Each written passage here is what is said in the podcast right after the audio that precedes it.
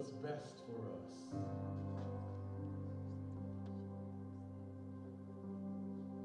Jesus, do what's best for us. Sometimes we don't even know how to ask for it. But Father, may faith arise in this place for an expectation for you to do what's best for us. Lord, we repent. Because sometimes we do what's best for us. And it leads to a mess. It leads to bondage, it leads to hurt, it leads to heartbreak. Oh God, please take away our substitutions, our idols, the things that are, the things that we think are holding us up right now, but they are not, they are keeping us down. Jesus, I call upon you now to fill me with your Holy Spirit in such a way that I can feed your lambs, that I can feed your sheep exactly what they need to hear. I declare now in Jesus' name that every single one of us is on an operating table before Jesus, and it's time for open heart surgery. It's time for him to begin to explore, as we allow him to, to see what's going on in these hearts of ours. There's brokenness that we try to fix and repair with things that should have never been brought into our lives. So as this message goes forth, God, I pray that your Holy Spirit will begin to mend and to heal our weaknesses and brokenness, God, going all the way back to our first hurts. Since you're our first love, God, would you begin to fix our first hurts? All the way back to childhood, God, every hurt we've encountered till now, sometimes we put props there. Sometimes we put band-aids there. And we're asking God now that you would heal us. Heal us from every attack of the devil.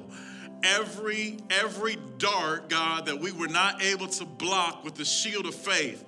Every dart that you see hanging in our bodies that we can't see, and we're dripping, God.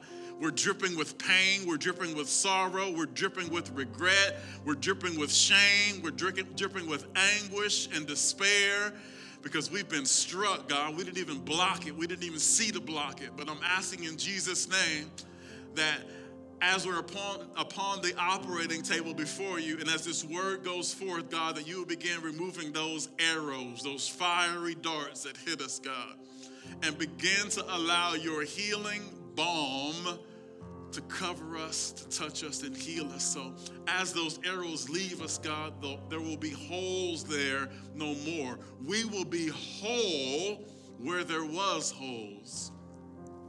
The lies we accepted, the diseases we accepted, the conditions we accepted, all those things that we accepted because we were hurt, all those things that we accepted because of the fall, I pray healing would come upon us now as this word goes forth. It's our weakness that you want. Say this with me, church. It's my weakness that he wants. It's my hurt that he wants. It's my shame that he wants. And today, he gets it all. In Jesus' name, amen. Praise the Lord. It's time to be healed. Listen, um, as this word is being preached this morning, I need you to know that at any point, spontaneously, that healings are going to begin to happen in your hearts, in your souls, and in your minds. So Don't, don't expect an altar call at the end and that's when the healing happens. I'm trying to tell you that healing is going to begin happening. Can you keep playing for me, Kim? I'm sorry. Healing is going to continue to, to, to keep happening even as the word goes forth. Listen to me. You're going to hear things today that are going to awaken revelations in your soul and heart and mind. And when you hear them, just agree with them. Do you hear what I'm saying? When you hear them, just agree with them and allow God to begin to heal you right where your hurts are. You can be saved and still have hurts. You can have the Holy Spirit and still have hurts. You can still be going through some things even from years ago that have not fully healed. And I know for a fact that many of us are sitting in this room right now. And God wants to make an entrance into the holes. He wants to make an entrance into the hurts, but we must be willing to allow him to come in. And I'm, what I'm trying to tell you is that spontaneously during this message that, that the Lord, the Spirit of the Lord is going to walk into hurts. And when he does, you just take that moment and you allow him to, to, to, to, to touch you. If that means that you have to drop down to your knees, if that means you have to come to the altar, if that means you have to lift your hands, whatever he tells you to do, you just begin to receive that healing. Amen? I need absolute attention this morning. I need there to be so few distractions of walking around and all that, because I, I know this, that when you're on an operating table, you don't want people coming in and out of the room and being loud and asking the doctor dumb questions. Like, leave the doctor alone. Like, he's working on me right now. Amen. So the Holy Spirit has us on an operating table today. And there are some hurts that we've encountered and endured that we've closed off, right? Because of shame, because of whatever it may have been, and God is about to bring healing into those areas. If you agree, just say amen this morning. Amen. Amen. So we're continuing in the series for the rest of your life, and today's message is entitled Broken Hearts and Open Doors. God uses our pain, weaknesses, and brokenness as an entrance for his amazing grace. He gives rest to our weary souls. Thank you, Kimberly. Thank you. All right. So, where did our brokenness happen? Sin was the beginning of our brokenness, and sin still continues to break us. In Genesis chapter one, verse thirty-one, it says this: "Then God looked over all he had made and saw that it was very good." How good was it? Very, very good. "And evening passed and morning came, marking the sixth day." So in the beginning, everything God saw was good, even us. So from the beginning, we were made Uh, and everything was good, and everything that God saw that he made was good. Then we go to Genesis two twenty-five, and it says this: "Now the man and his wife were both naked, but they felt no shame." Church, can you say no shame? So in the beginning, there was no shame. Even though we were uncovered uh, as far as no clothes, we still wore his glory. We still wore his wholeness. We still wore his image. But then something happened that came to mar that and mess it up. Can you say this with me? Sin, Sin. messes everything up. Messes everything up. It's sin that brought brokenness. It's sin that brings shame. Amen? So in the beginning, we had peace with God, nothing was broken, and nothing was missing. We saw as God saw. Everything was good. Church, can you say this with me? Lord, Lord help me see, help me see. As, you see.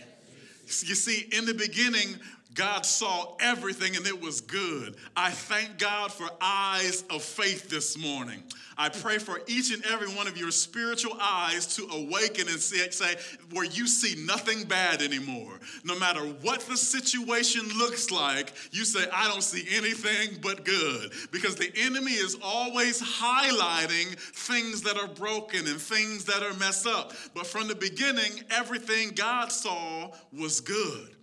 And we were even naked, but didn't even see anything wrong with that. So I pray in Jesus' name that as we move forward from this point, God, that you restore our eyes to their original seeing, that by faith we see everything as good still.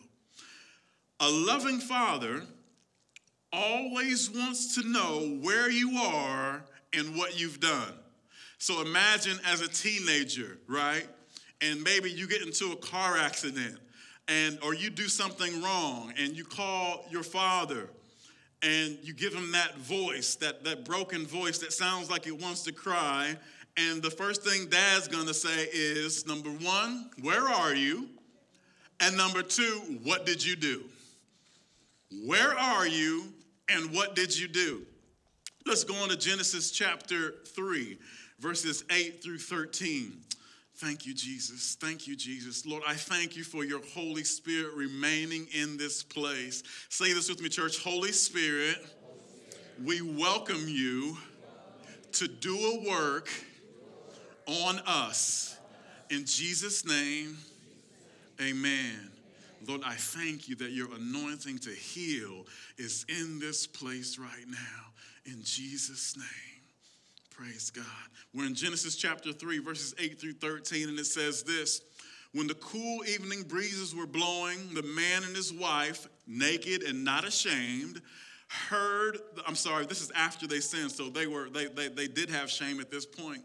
And his wife heard the Lord God walking about in the garden, so they hid from the Lord God among the trees. So this teaches us that when we sin, there's a part of us that likes to hide those things from God, especially after we've become Christians and we sin. We definitely try to hide those things from God, but he sees all. And remember, a loving father always wants to know where you are and what you've done. So they hid from the Lord God among the trees. Many times people black backslide from God, and then you don't see them around anymore. And they're hiding themselves from God because they feel naked and ashamed. But a good God, a loving Father, is going to come looking for them. Amen? And it says, then the Lord God called to the man, where are you? Remember, I told you a good father always wants to know where you are and what you've done. Verse ten, he replied, I heard you walking in the garden, so I hid. I was afraid because I was naked. Sin causes us to be in fear as well because it exposes our nakedness. It makes us feel ashamed. We feel like the glory of the Lord is not covering that spot or that area anymore. That, that gives us evidence that we are broken because death came and brought shame. Verse eleven. Who told you that you were naked? The Lord God asked. Have you eaten from the tree whose fruit I commanded you not to eat? The man replied, it was the woman you gave me, who you gave me, who gave me the fruit, and I ate it. Then the Lord God asked the woman, what have you done? Remember, a good loving father wants to know where you are and what you have done. She says this, the serpent deceived me. She replied, that's why I ate it. Let's go on now to Genesis chapter four, verses eight through ten, and it says this. One day Cain suggested to his brother, let's go out into the fields. And while they were in the field, Cain attacked his brother Abel and killed him. Afterward, the Lord asked Cain, where is your brother? Where is Abel? I don't know, Cain responded. Am I my brother's guardian? But the Lord said, what have you done? Listen, your brother's blood cries out to me from the ground. Remember, a loving father always wants to know where you are and what you have done. The first two sins in the Bible that are recorded is Adam and Eve eating the fruit. Adam says to Eve, And, and Adam, where are you? And then he says to Eve, what have you done? The second sin we see recorded is Cain killing his brother Abel. And God comes looking for Abel. And then he speaks to Cain and says to Cain, what have you done? A loving father always wants to know where you are and what have you done. Let's go on to Psalms now. Praise God. Chapter fifty-one. This is the sacrifice of repentance, all right? So this is what it should sound like when God has found us. You see, he found every single one of us in our sin. When he found you, you were not righteous. You were not holy. You had made mistakes. Can I please see the hands of anyone in the building that has ever sinned before? Every single one of us have sinned and fallen short of the glory of God. And when he found us, we were in sin. So then what does he want from us? My goodness. What does God want from those who have sinned? Let's look at this. Psalms fifty-one, fourteen through seventeen. Deliver me from the guilt of my bloodshed, O God, the God of my salvation. What is he the God of? Our salvation. And my tongue shall sing aloud of your righteousness. O Lord, open my lips, and my mouth shall show forth your praise. For you do not desire sacrifice, or else I would give it. You do not delight in burnt offering. The sacrifices of God are a broken spirit, a broken and a contrite heart, these, O God, you will not despise. So what does God come looking for when we have sinned? He does not want us to give uh, our best offering. He does not want us to sing our best song. What he comes looking for when he says, where are you and what have you done? What he comes looking for is a broken spirit and a broken heart. I pray that every time we sin, that it breaks our own heart. Do you hear what I'm saying, church? Please awaken to these words, that every time we sin, that it breaks our heart. Because in order for God to heal us, we must be willing to repent, and he will not turn it away. So when we sin, we don't hide our heart from God. We say, God, here is my heart, and it is broken. Why is it broken? God, because I have sinned against you, and I'm sorry. I'm not going to hide my heart from you. I'm going to give Give you my broken heart, because this is the sacrifice you want. He doesn't want us when we sin to say, oh, I'm so sorry. God, you're so wonderful. He loves us. Oh, how he... No, he's not looking for that. He's looking for, where is that broken heart? Is your heart broken over the sin that you've committed? Church, if you're actively, if we are actively living in sin and it, it does not break our heart, then repentance is far from us. If when you sin, it does not break your heart, repentance is far from us. The sacrifice that he wants is not you coming to church or not you singing songs. The, the sign of a broken heart is the, is the sacrifice that he truly wants. And why does God want our brokenness? Because God uses broken hearts as open doors. This is good news. God uses broken lives as open doors. We think God wants us when we have it all together, but I'm here to tell you that God walks into broken spaces and makes them new again. So the number one thing we've got to stop doing is faking and acting like we've got it together. How many already just say, God, I'm broke. I'm not who I present to this world. God, sometimes I am crying when no one's looking. God, my heart is broken. I'm sorry. I'm, I'm tired of pretending. Pretending. I am ready to be real with you, God. I am hurting. I've got some issues that I just can't fix, and I'm not going to cover them up with worship anymore. I'm not going to cover them up with anything except to say, God, here is my brokenness. Will you hear my cry? Oh my goodness, church, your broken heart all by itself will make a sound to God. Your broken heart all by itself releases a sound. Because remember, when, when God asked Cain, where is your brother? He said, his blood cries out to me from the ground. The, his brokenness, his death is crying. I hear the sound of his brokenness. God uses our brokenness and as an open door to walk in.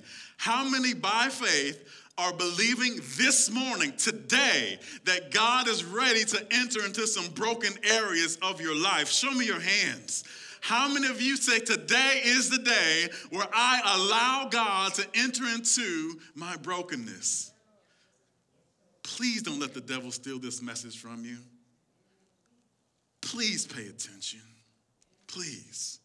Exodus chapter three, verses seven through ten say this. This is God talking to Moses at the burning bush. Then the Lord told him, I have certainly seen the oppression of my people in Egypt.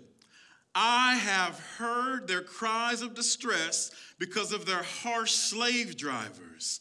Yes, I am aware of their suffering. Church, can you say this with me? He has heard, he has heard. And he is aware. He is aware. Man, that's so good to know. He has heard our cries, and he is aware of our suffering. Verse eight, so I have come down. Oh my goodness. If there was ever a time to rejoice or to clap or to worship, it's right now.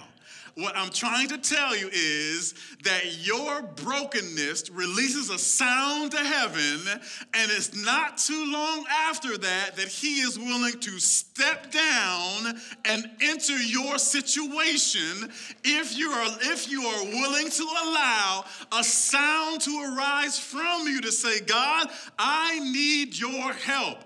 I'm crying out for your mercy. The devil wants to keep you depressed and quiet. He wants you to, to remain silent so you don't cry out for the Lord, so that he can continue to steal, to kill, and to destroy. But we serve a God that shows up in Moses' life and says, listen, I have heard the cries of distress, and I am aware of their suffering. Verse eight says, so I have come down. Do you hear what I'm saying this morning? God's not going to leave you in distress and despair. He is willing to come down.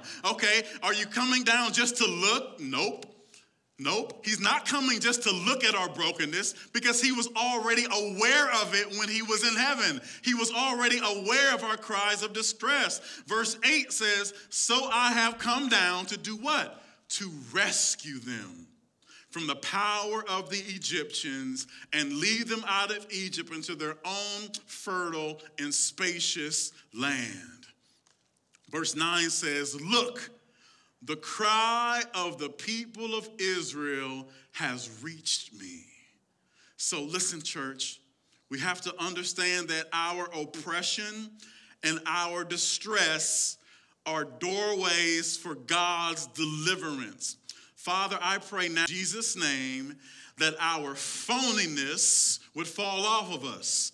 That, Lord, the places that we are truly broken, the places that we are truly depressed, the places that we are truly sad, and that we've put religion over it, religious talk over it, religious actions over it, God. We've made, we've sown fig leaves together, and we've tried to cover our shame, especially in front of others, God. I pray now for nakedness to come upon us, to say, God, I don't hide it anymore. I am broken, and I need your help now more than ever. I'm not going to try to fix it myself. I'm going to cry out to God.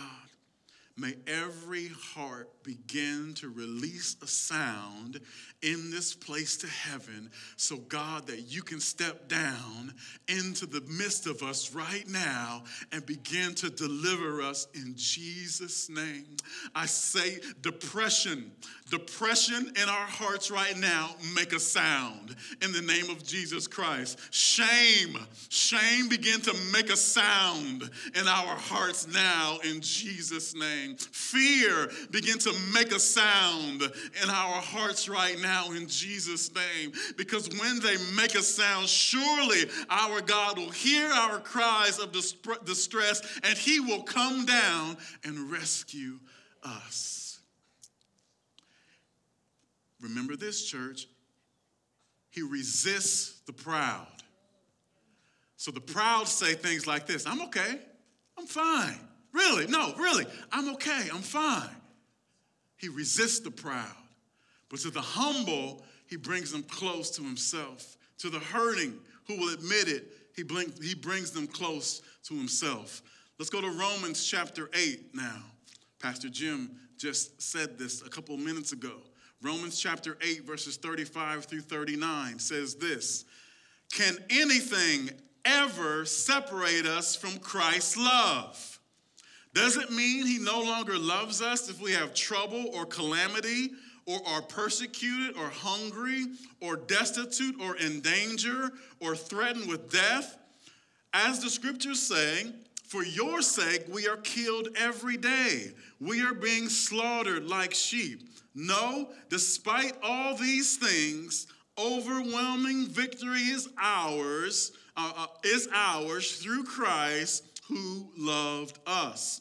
Verse thirty-eight, and I am convinced that nothing can ever separate us from God's love.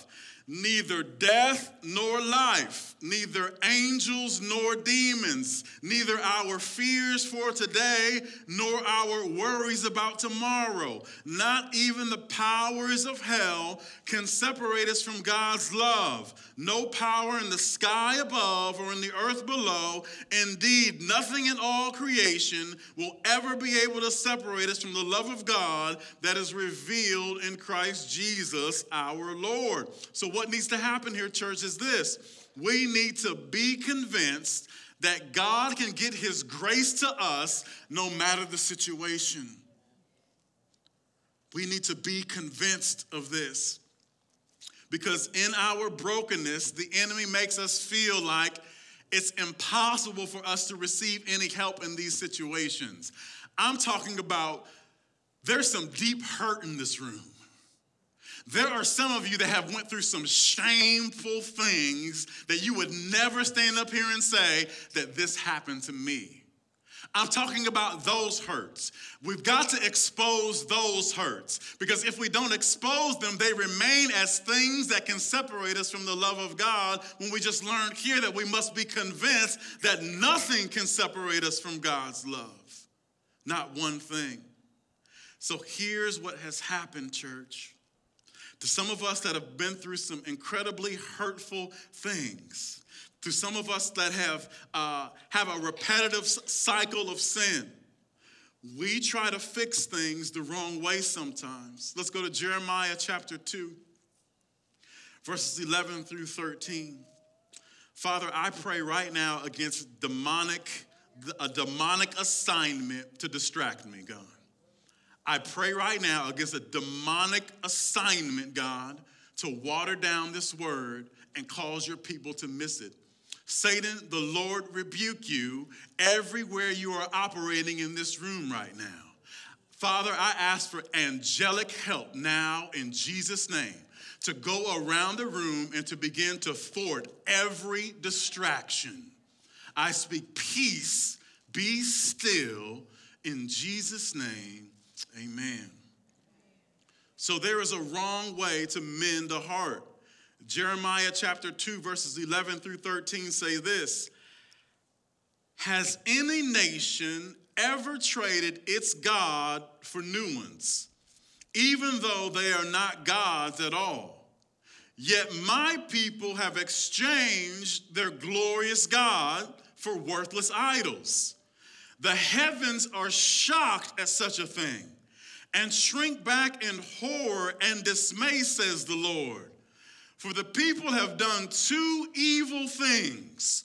They have abandoned me, the fountain of living water, and they have dug for themselves cracked cisterns that can hold no water at all. What does this mean? That many of us in our brokenness, that we have reached for things to fix us that can hold no life.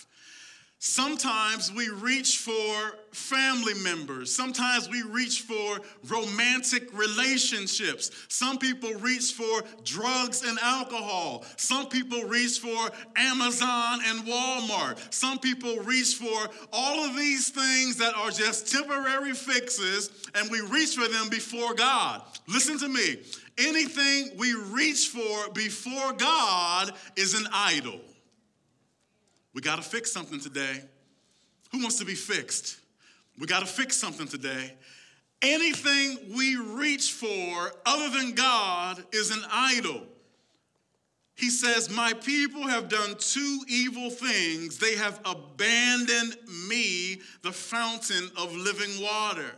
So, Father, my prayer right now in Jesus' name is a prayer of repentance for all who will hear this message to say, God, we will no longer abandon the water which you give us for those things that can have, bring us no life. And the second thing that we must do is we must abandon those cisterns or those, those holes, those small wells in our lives that were supposed to hold water, but they hold nothing at all. So, church, I want you to think of this for a moment. What is it that you reach for when you're broken? Think about it. When you're depressed or sad, what's some of the things you reach for? Can I tell on this? Can I tell on you? Chocolate, ice cream, our phones, right? We're reaching for all these things that hold no water. We're digging for ourselves a space that God won't occupy, right? It's how we spend our time. It's what we reach for. We've got to stop doing that. And then we've got to listen to the ones that he's calling. You see, I wish the refrigerator wouldn't call so loudly. I wish that Amazon wouldn't call so loudly. Because sometimes, here's what I'm learning. Many of us, we're not really bored. It's just that our spirit is hungry. And we, we trade spiritual hunger for physical boredness. And instead of reaching for our Bible, we reach for our phone because we say, I am so bored. No, your spirit man is never bored. Your spirit man is hungry. Your carnal man gets bored because it wants the things of this world, the lust of this world. But your spirit man is never bored. It beholds God himself and wants more of him. So we must be careful what we do when we say we are bored, because the true identity in us has been remade in the image of Jesus Christ and is never bored. He's just hungry and wants more of God. So let's listen now to who he's calling. We're in Matthew chapter eleven, verses twenty-five through thirty. And it says this, at that time, Jesus prayed this prayer. O Father, Lord of heaven and earth, thank you for hiding these things who think themselves from those who think themselves wise and clever, and for revealing them to the childlike. Church, can you say the childlike?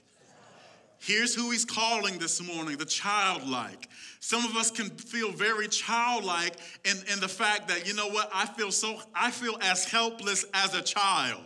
I feel as weak in this situation as a child. I have no, I cannot depend on anything from me. I was talking to some of the teenagers yesterday during our time of, of, of fun with them last night and asked them what could they cook if they were hungry. And they said, well, I can cook eggs. And another one said that they could make ramen noodles, all right? And I'm like, man, like at some point, that's just not going to be enough.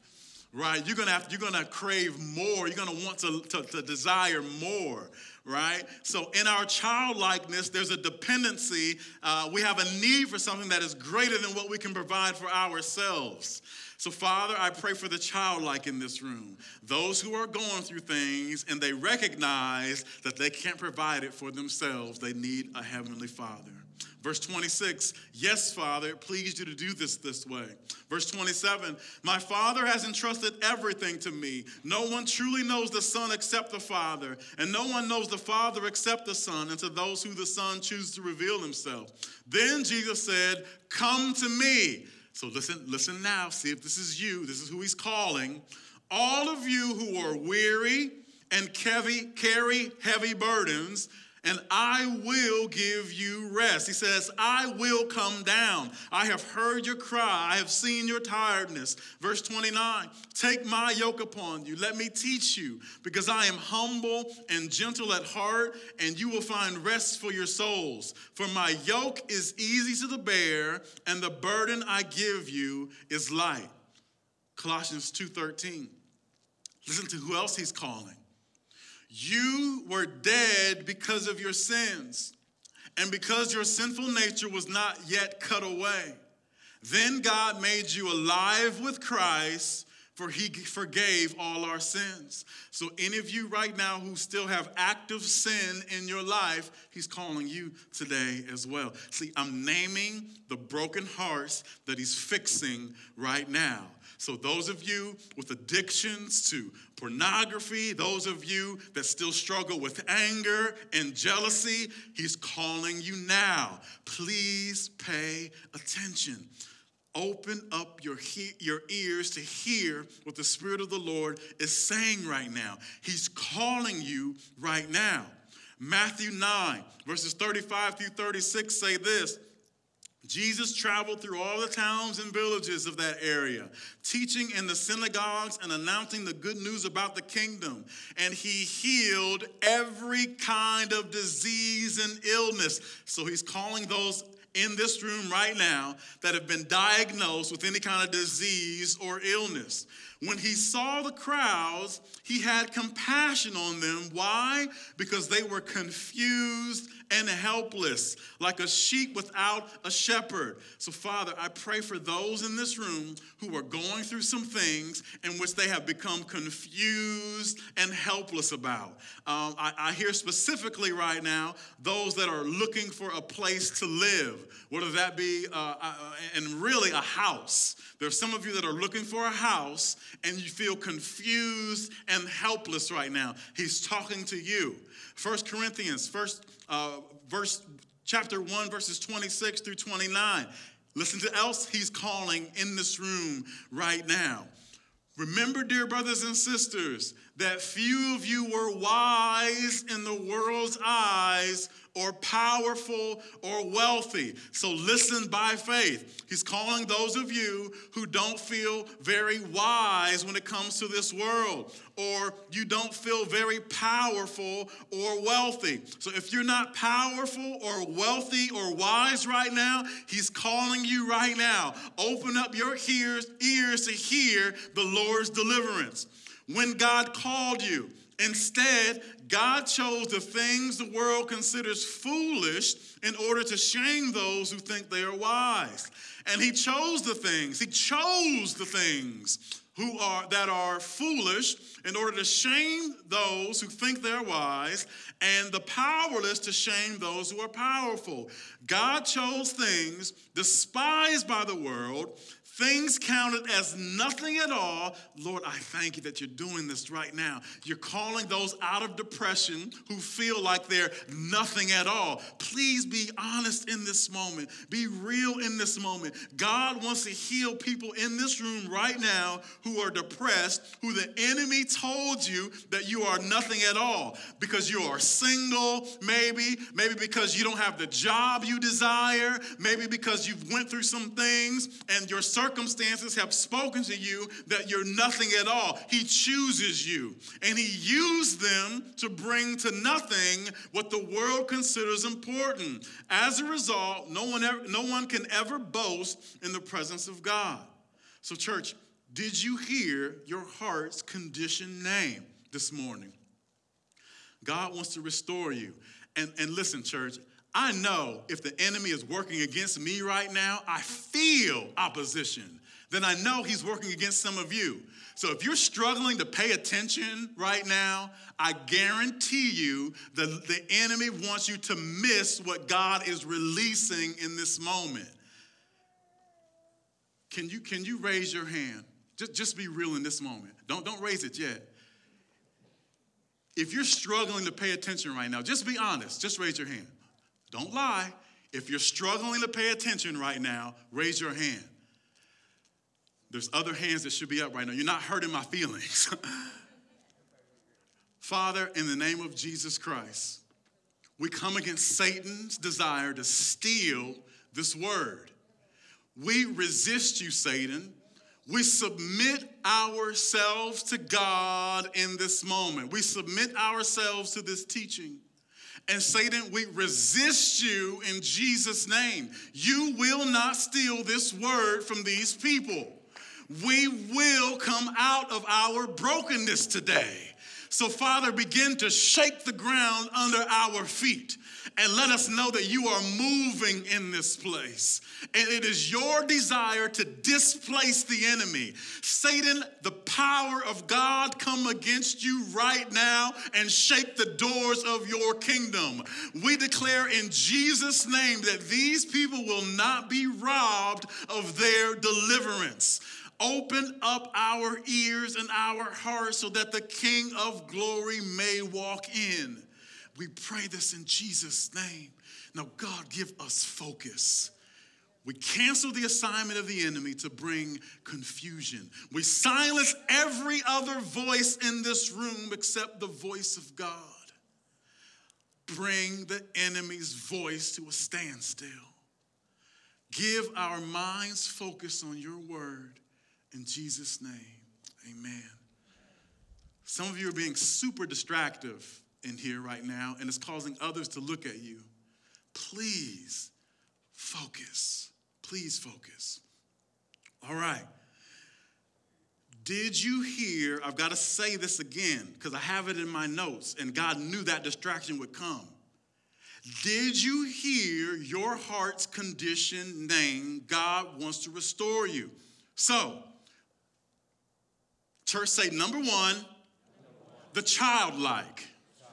This is those among us right now who feel so helpless in our situation that we feel like a little child. Like no one can help this, help me out of this except a big God. I feel so childlike and helpless in this situation. Church, can you say number two? Number two. The second one he's calling for right now is this.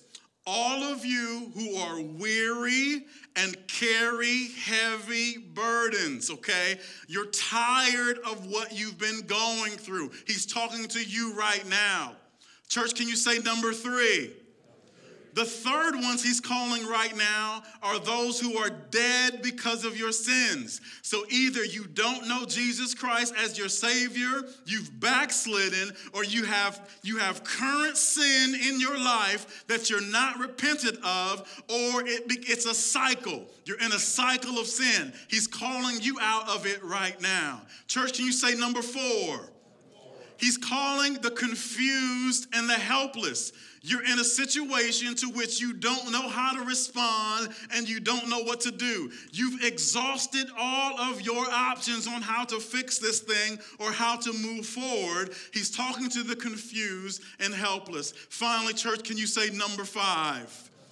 He's calling those who are not wise in this world's eyes, not powerful, not wealthy. You've been rejected and despised of this world, and God chose you so he could bring them to shame.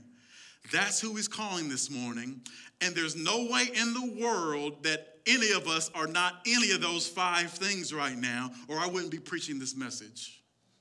Do we understand that? We've got to be in either one of those five categories or I would not be standing here giving you the message the Holy Spirit is releasing right now. He wants to restore you. So what must we do? Isaiah twenty-nine thirteen says this, and so the Lord says, these people say they are mine. They honor me with their lips, but their hearts are far from me. And their worship of me is nothing but man-made rules learned by rote. So what we must do in this moment, church, Kimberly, can you come back, please? What we must do in this moment, church, is bring our broken hearts to him. Not physically. I'm not talking about an altar call right now. I'm talking about you recognizing that you fit in one of those five categories and say, God, I've got some brokenness. Here's another brokenness, that you're not fully, you're childlike in your purpose. You feel like, you know what, I should be further along in my purpose right now, but I still feel childlike. I feel like I, I, I, I haven't arrived, like I'm not growing. God's calling you in this moment as well. And what he's calling, what he's asking us to do is call out from that brokenness.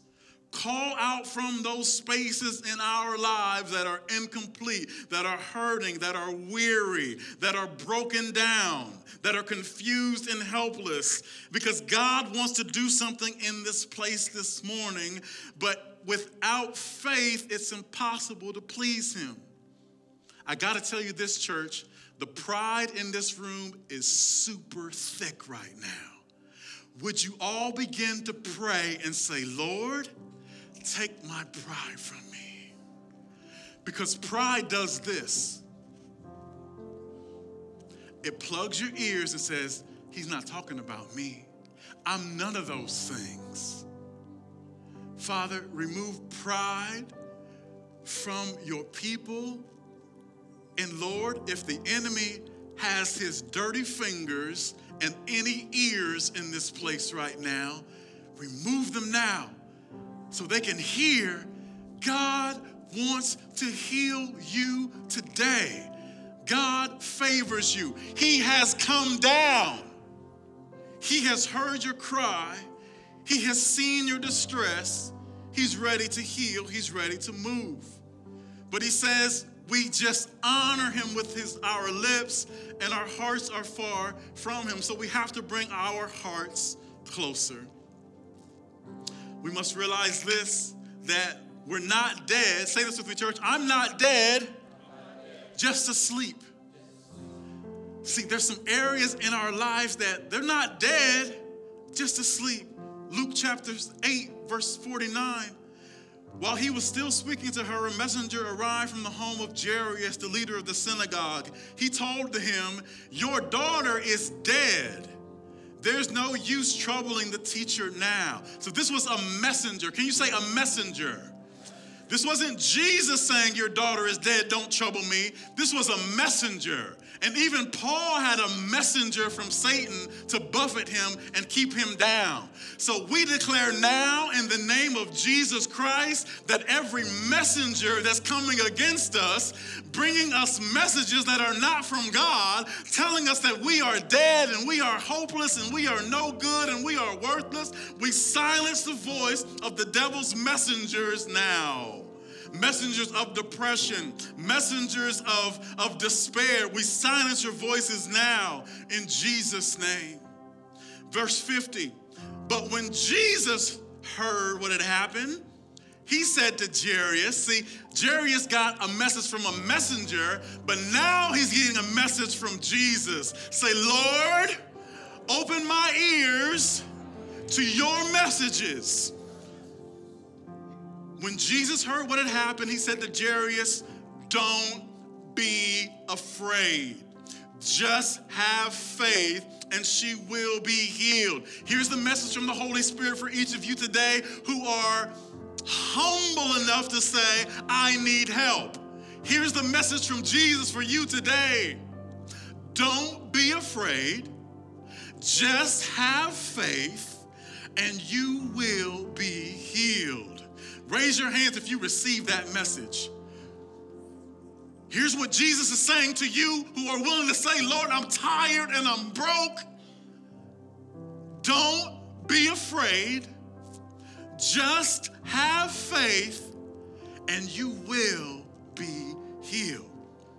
Verse fifty-one, when they arrived at the house, Jesus wouldn't let anyone go in with him except Peter, John, and James, and the little girl's father and mother. Church, it's time to start looking around the room. It's time to start looking around our lives. And when we want healing and we're not getting it, you need to look at your circle.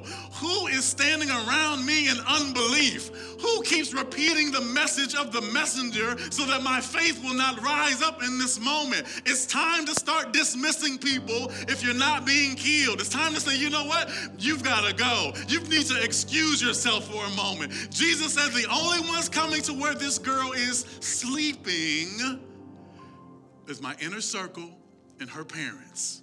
Why my inner circle? Because they have my heart and mind. They know me. They move with me. Why her parents? Because nobody wants to believe it more than the parents who lost their daughter. you got to be careful who you let get close to your hurt, because some people will keep you in hurt just to manipulate you. You got to be careful who's around you when you're hurting and they're not releasing messages of joy and peace to you. Some, some people want to keep you down so they can keep using you and walking all over you. Be careful who's around you when you're down, because they might be holding you down and keeping you down. It's time to start dismissing some people. Praise God. Verse fifty-two, the house... We got to start, we got to start over again. When they arrived at the house, Jesus wouldn't let anyone go in with him except Peter, John, and James, and the little girl's father and mother. Verse fifty-two, the house was filled with people weeping and wailing, but he said, stop the weeping. She isn't dead. She's only asleep. Church, say this with me. I'm not dead. Only asleep.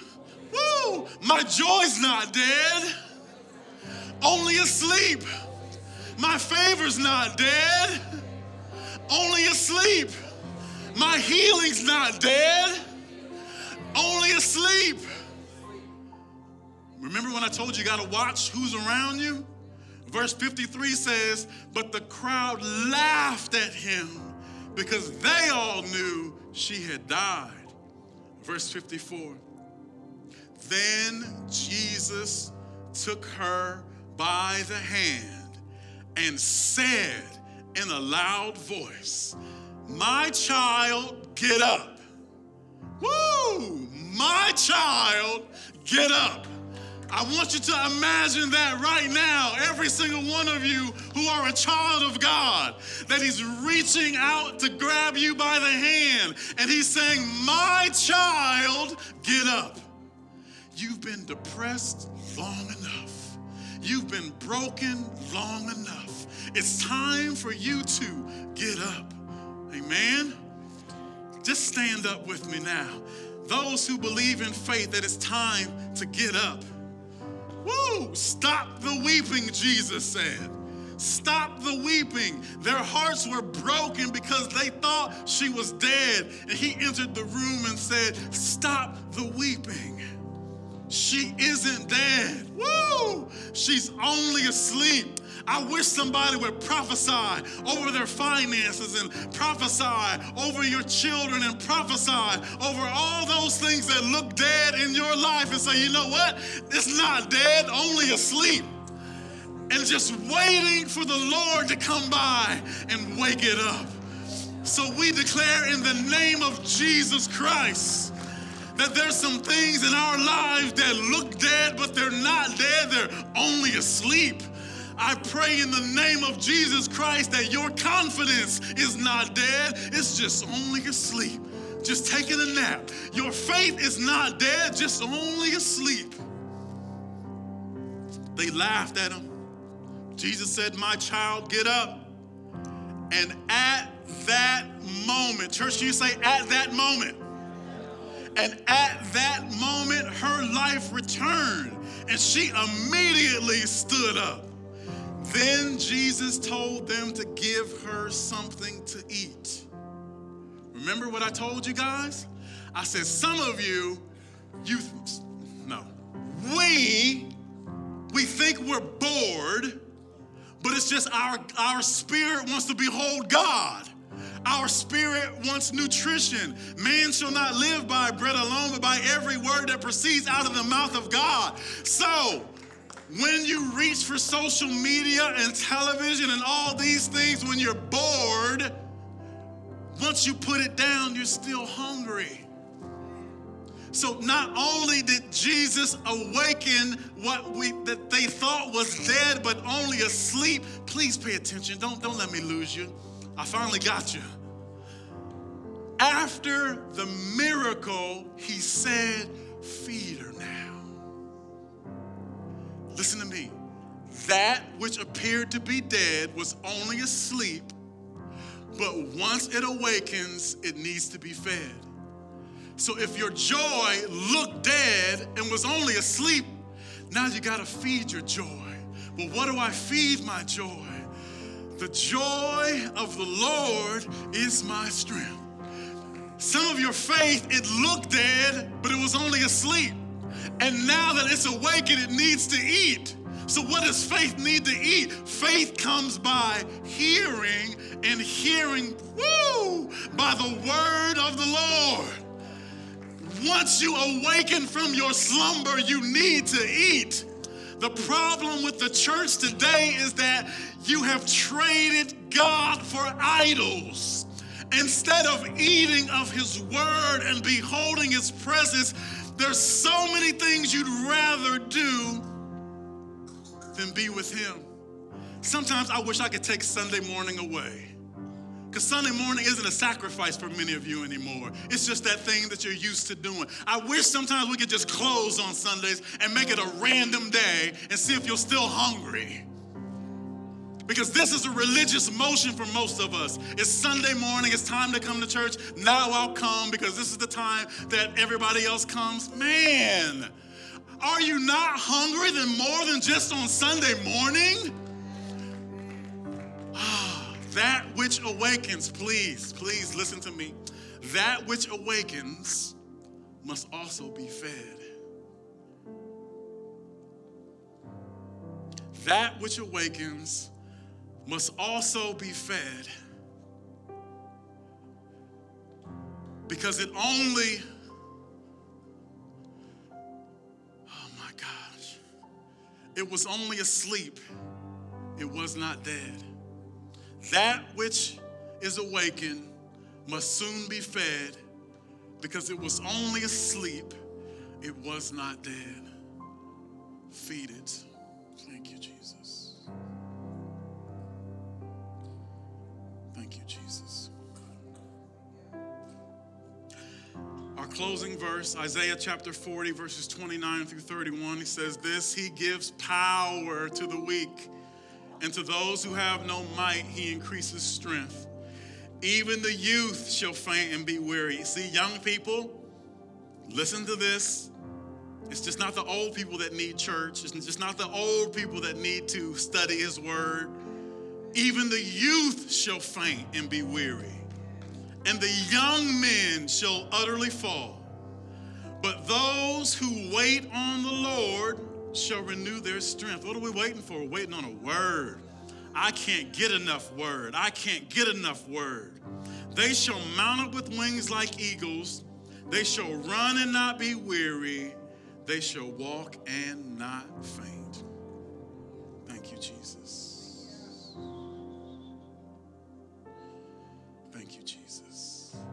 All right, it's time to come alive.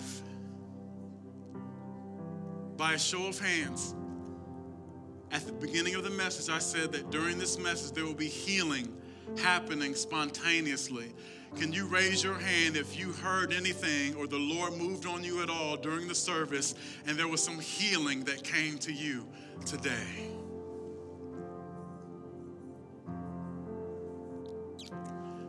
For those of you it did not happen to, the enemy was against you, but he will not prevail. And while it is still called today, you can have your miracle as well, because he's still here. Let's bow our heads and pray one final time.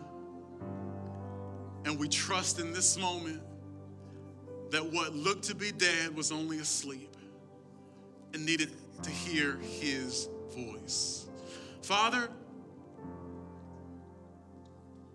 you saw the affliction of your children and you heard their cry, and you said, I have come down. Jairus' daughter naturally died in the eyes of the people. You said that you would go pray for her uh, because she was sick, and you were slowed down by the woman with the issue of blood, and you said, who touched me? Who touched me? I felt virtue leave me. Who touched me? Church, right now you can touch him. His hand is reaching out. Just as it reached out to, to grab Jairus' daughter's hand and said, rise up, child. Come on, who wants to rise up? Reach out and touch him. Lift your hands by faith, those of you that still require a miracle before we leave, reach up and touch him. He's already said, I have come down. He's already said, come to me, all you who are weary and heavy laden, and I will give you rest. Receive it. Receive it and begin to worship the Lord when you get it. When you get it, just clap. When you feel him touch you, just begin to worship. When you feel that pain leave your body, just begin to worship. When you feel that depression leaving, just begin to worship. When you feel that God's favor is back upon you, just begin to worship. When you feel the Holy Spirit resting upon you, just begin to worship. When you feel the enemy losing his grip on your life, just begin to worship. When you feel faith arising, and as you stretch out to touch the hand of the Master and you feel him grab your circumstances, just begin to worship. As you cast your cares this morning on the Lord and you see him take them all because he cares for you, just begin to worship. Release the pain and worship. Release the hurt and worship. He does not resist the brokenhearted.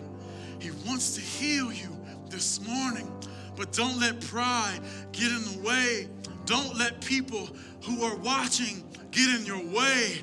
Come on, it's time to be healed today. Hey, hey, listen. He only let Peter, James, and John and the parents come in. Listen to me. It's time for you, some of you, it's time to start. You need to start dismissing depression. You want your healing? It hasn't come? Tell depression to leave and watch Jesus walk in. Tell your shame to leave. Come on, do this, do this spiritually. Begin to think of those things that are in the way of your healing and begin to dismiss them one by one. Well, the doctor said this. Well, you know what? It's time to remove the messages from the messenger that weren't the Lord. Let them go in Jesus' name. In Jesus' name. In Jesus' name. In Jesus' name. Please don't ever come to church for anything except Jesus. Don't come to church just to be on the worship team. Don't come to church just to be a door greeter.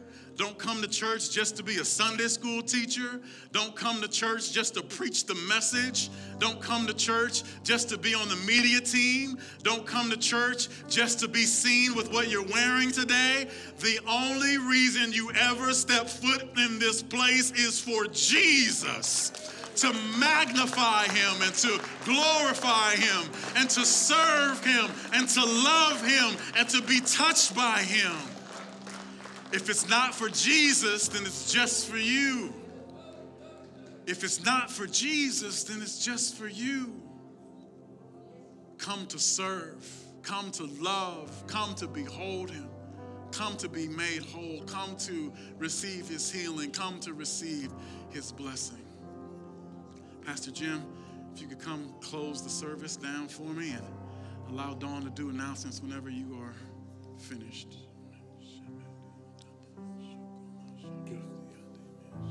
Thank you, Jesus. Thank you, Father. God, I thank you that when you do a thing, it's perfect. I thank you that when you touch somebody, it's complete, God. So, God, we just thank you right now, all over this place this morning, for what you're doing. God, we thank you for what you've done. Church, I just want to encourage you that as this word has come and you've heard it and you've accepted it, you've been touched by it, remind yourself of the word this week.